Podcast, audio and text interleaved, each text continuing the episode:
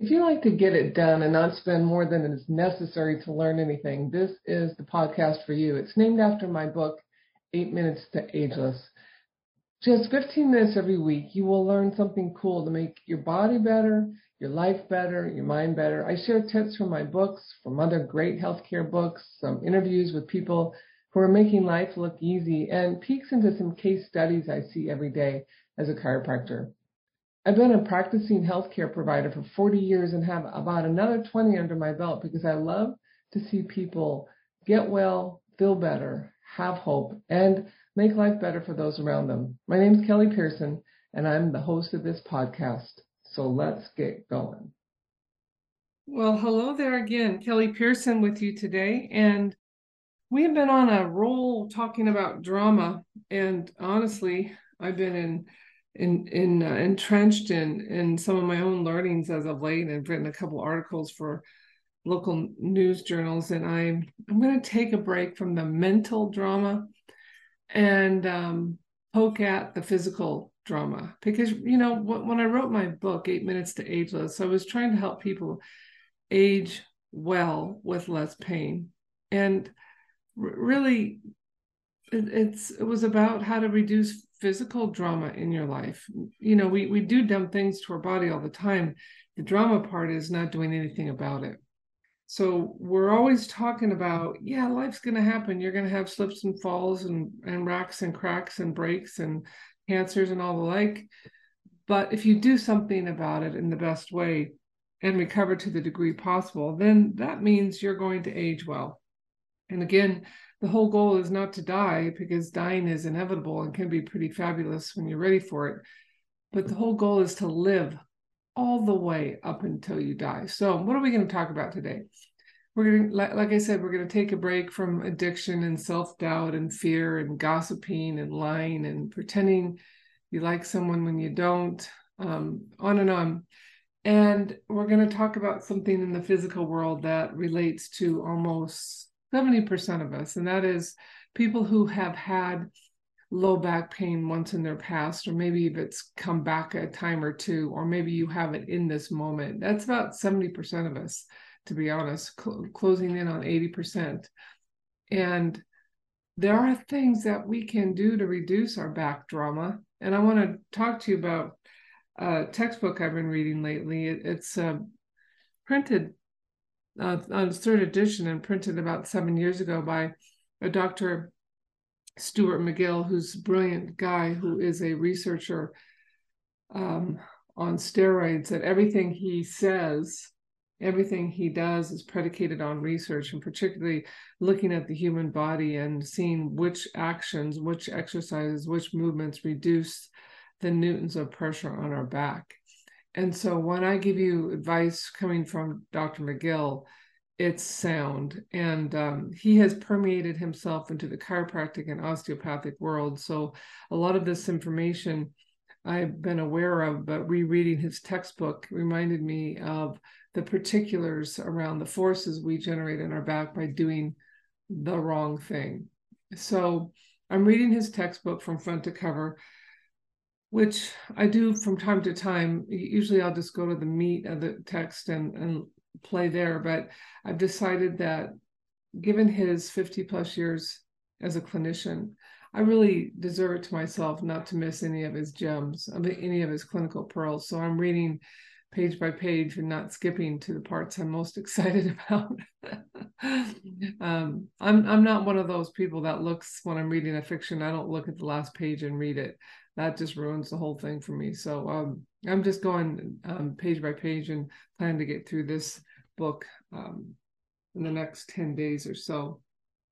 Anyway, when I say everything he's he's done is predicated on EMG, what that means is electromyographic analysis. He can put electrodes on the body and or needles into the muscles to figure out how much force is actually being generated. So, you know, it's interesting because a lot of the stuff you and I do have been doing for years, we've been told it's, ah, it's really good for you, like sit ups.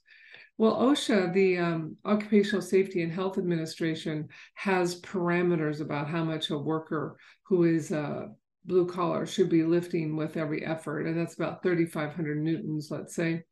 And guess what? That's not very much. In actual fact, a lot of the stuff we do to try to stay fit, such as a sit up, produces about that amount of force. And that's just one of them. And some of us are doing dozens and dozens of sit ups. It's very, it's really very interesting to recognize that we do have to keep our core strong to protect our back, which is true.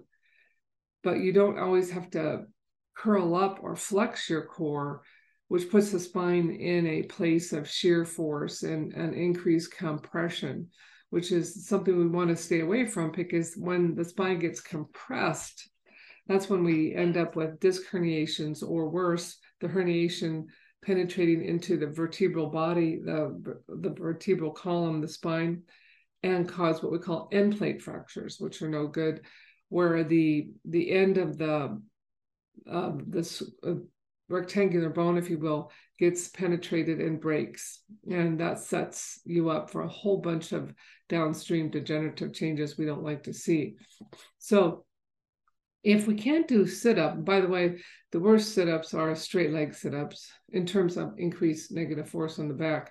That's where you lay on your back, your legs are straight, and you can do a sit up. Well, if you can do that, it means you're pretty darn strong in your abs, but doesn't mean that just because you can do it means you should keep doing a lot of them. Um, if you've had no back pain, you can live in a world of fantasy thinking that won't hurt you down the road, but but sadly it does. Um, so, what is a girl or a guy to do? Well, in the show notes, I'm giving you an example of uh, what we call affectionately the McGill sit up. And that is simply to generate a force in the abdominal muscles without flexing the back, meaning bending the back. So, how do you do it? It's it's pretty straightforward, and when you do it, you go, "Oh yeah, I'm I'm getting this." because when you're working on your abs, that really is a collective of all the girdle muscles from the belly button back to the spine, back to the spinal column. And that's the transverse abdominis, which is like a girdle, and the rectus abdominis, which is striated. And that's where when those get really strong and you don't have a lot of fat on your belly, you start seeing the six pack.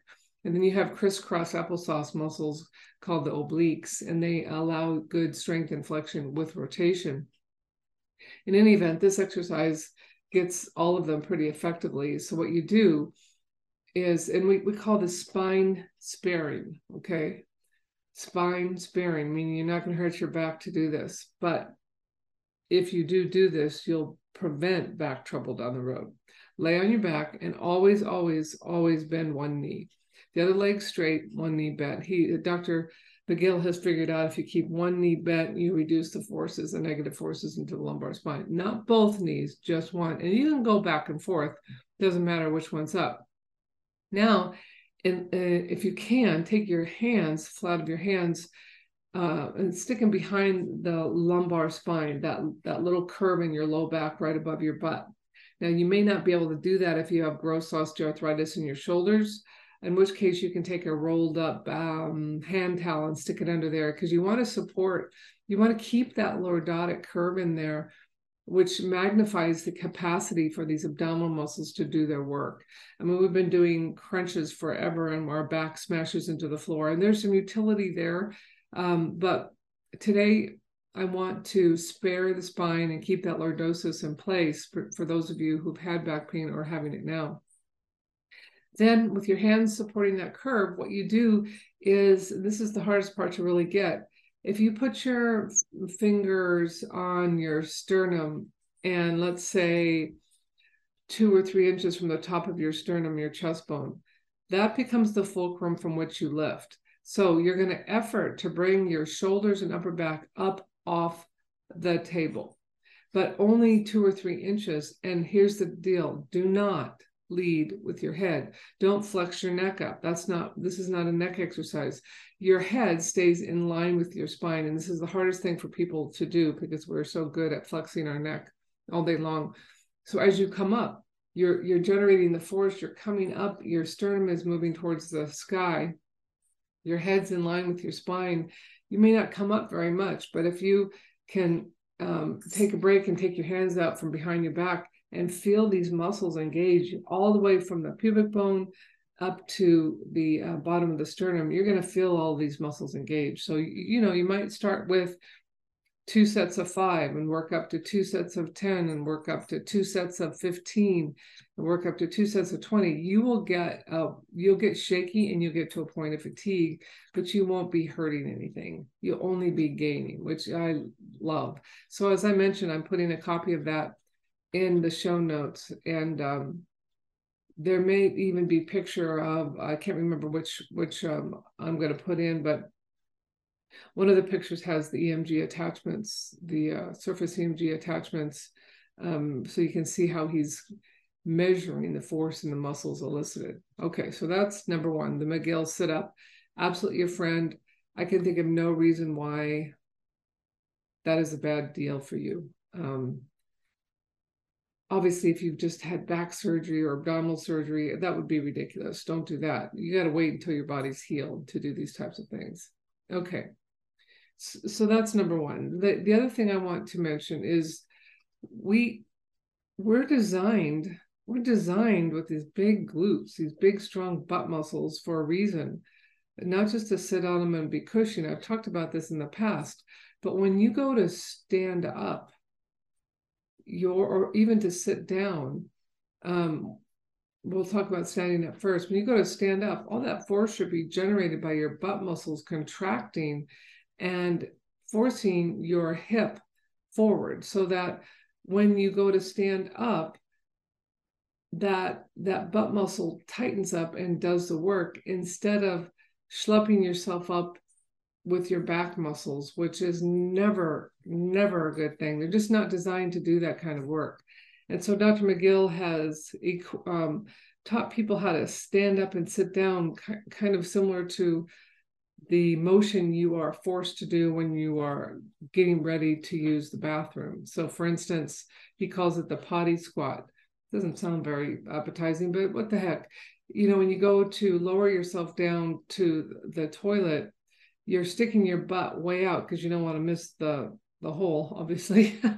and you know, you know, there's the back of the toilet, so it's not too scary. But if you have weak leg muscles, sometimes you fall onto the throne, and that's not so good. So um, we want to have, you know, if you're really, really, really weak, you should have a toilet that is taller, and you can get toilet extenders. But for most of us, we can control the fall by um, using our leg muscles, but I don't want to talk about that so much because it's an eccentric contraction and that gets into a little more complication. But when you go to get up, a lot of people are they're standing they're standing straight up and using their back muscles which is not designed to do. And what you want to be able to do is bending at your hip maximizing the hip mobility. You let your body go forward with the spine straight and then your head has kind of got a trajectory to the opposite wall that you're you're facing and you just push yourself up that way and in that moment you can feel your glutes your gluteal muscles contracting and as they get shorter they will cause the um, the hip to move forward. And again i'm going to show pictures for, for you in in that capacity as well. So that is the potty squat and my boys are talking in the background. I apologize. My my dogs have found a squirrel that they would love to chase and use their gluteals for sure. Um, so really important to to be thinking about that when you go to get up. And in actual fact we'll come back and do a little more detail on that on our next on our next um, podcast because there's a lot to consider when you're going to get up. But for now just be playing with the sit-ups um, the mcgill sit-ups which are really not sit-ups as we know them at all but an engagement of the abs. And again that will be in your show notes and what I love is when people get stronger, they have less drama in their life. And I'm going to call pain trauma pain. When people get stronger, in both in the abdominals and the gluteals, which we're talking about this time, they will absolutely 100% have less back pain. The problem is people don't stick with the exercise long enough to build the strength. So you want to be consistent every day, every day, every day, doing these sit ups, working up to two sets of 20. And all of a sudden you're like, whoa, I have I have I have less back pain, and you really haven't even been doing anything different other than getting stronger in such a way that you're not ripping the scab off every time you move. This this getting stronger will protect you from yourself. All right then. So we'll set ourselves up for next time talking about a little bit more about that hip hinging process as well as um, ways to reduce tissue damage beyond what I've discussed. I hope you guys have a great drama free day, or no, none of us are going to have drama free days, but at least let's not hang out in the drama. Thanks. Have a good day. Hey, thanks for spending 15 minutes with me. My website, piercenuri.com, includes an awesome, if I don't say so myself, online classes I teach on chronic neck and chronic back pain, really designed to give you tools to kick your own pain. If you want to play on the civility workshop with us, you'll find the Zoom links on that resource page as well. Pick up my book, Eight Minutes to Ageless, for someone who's driving you nuts, moping around, feeling sorry for themselves. If you want to watch online videos of the active content of my book, go to 8minutestoageless.com. Of course, a great review of this podcast is always appreciated and even better to share it with a friend. Hope you have a terrific day.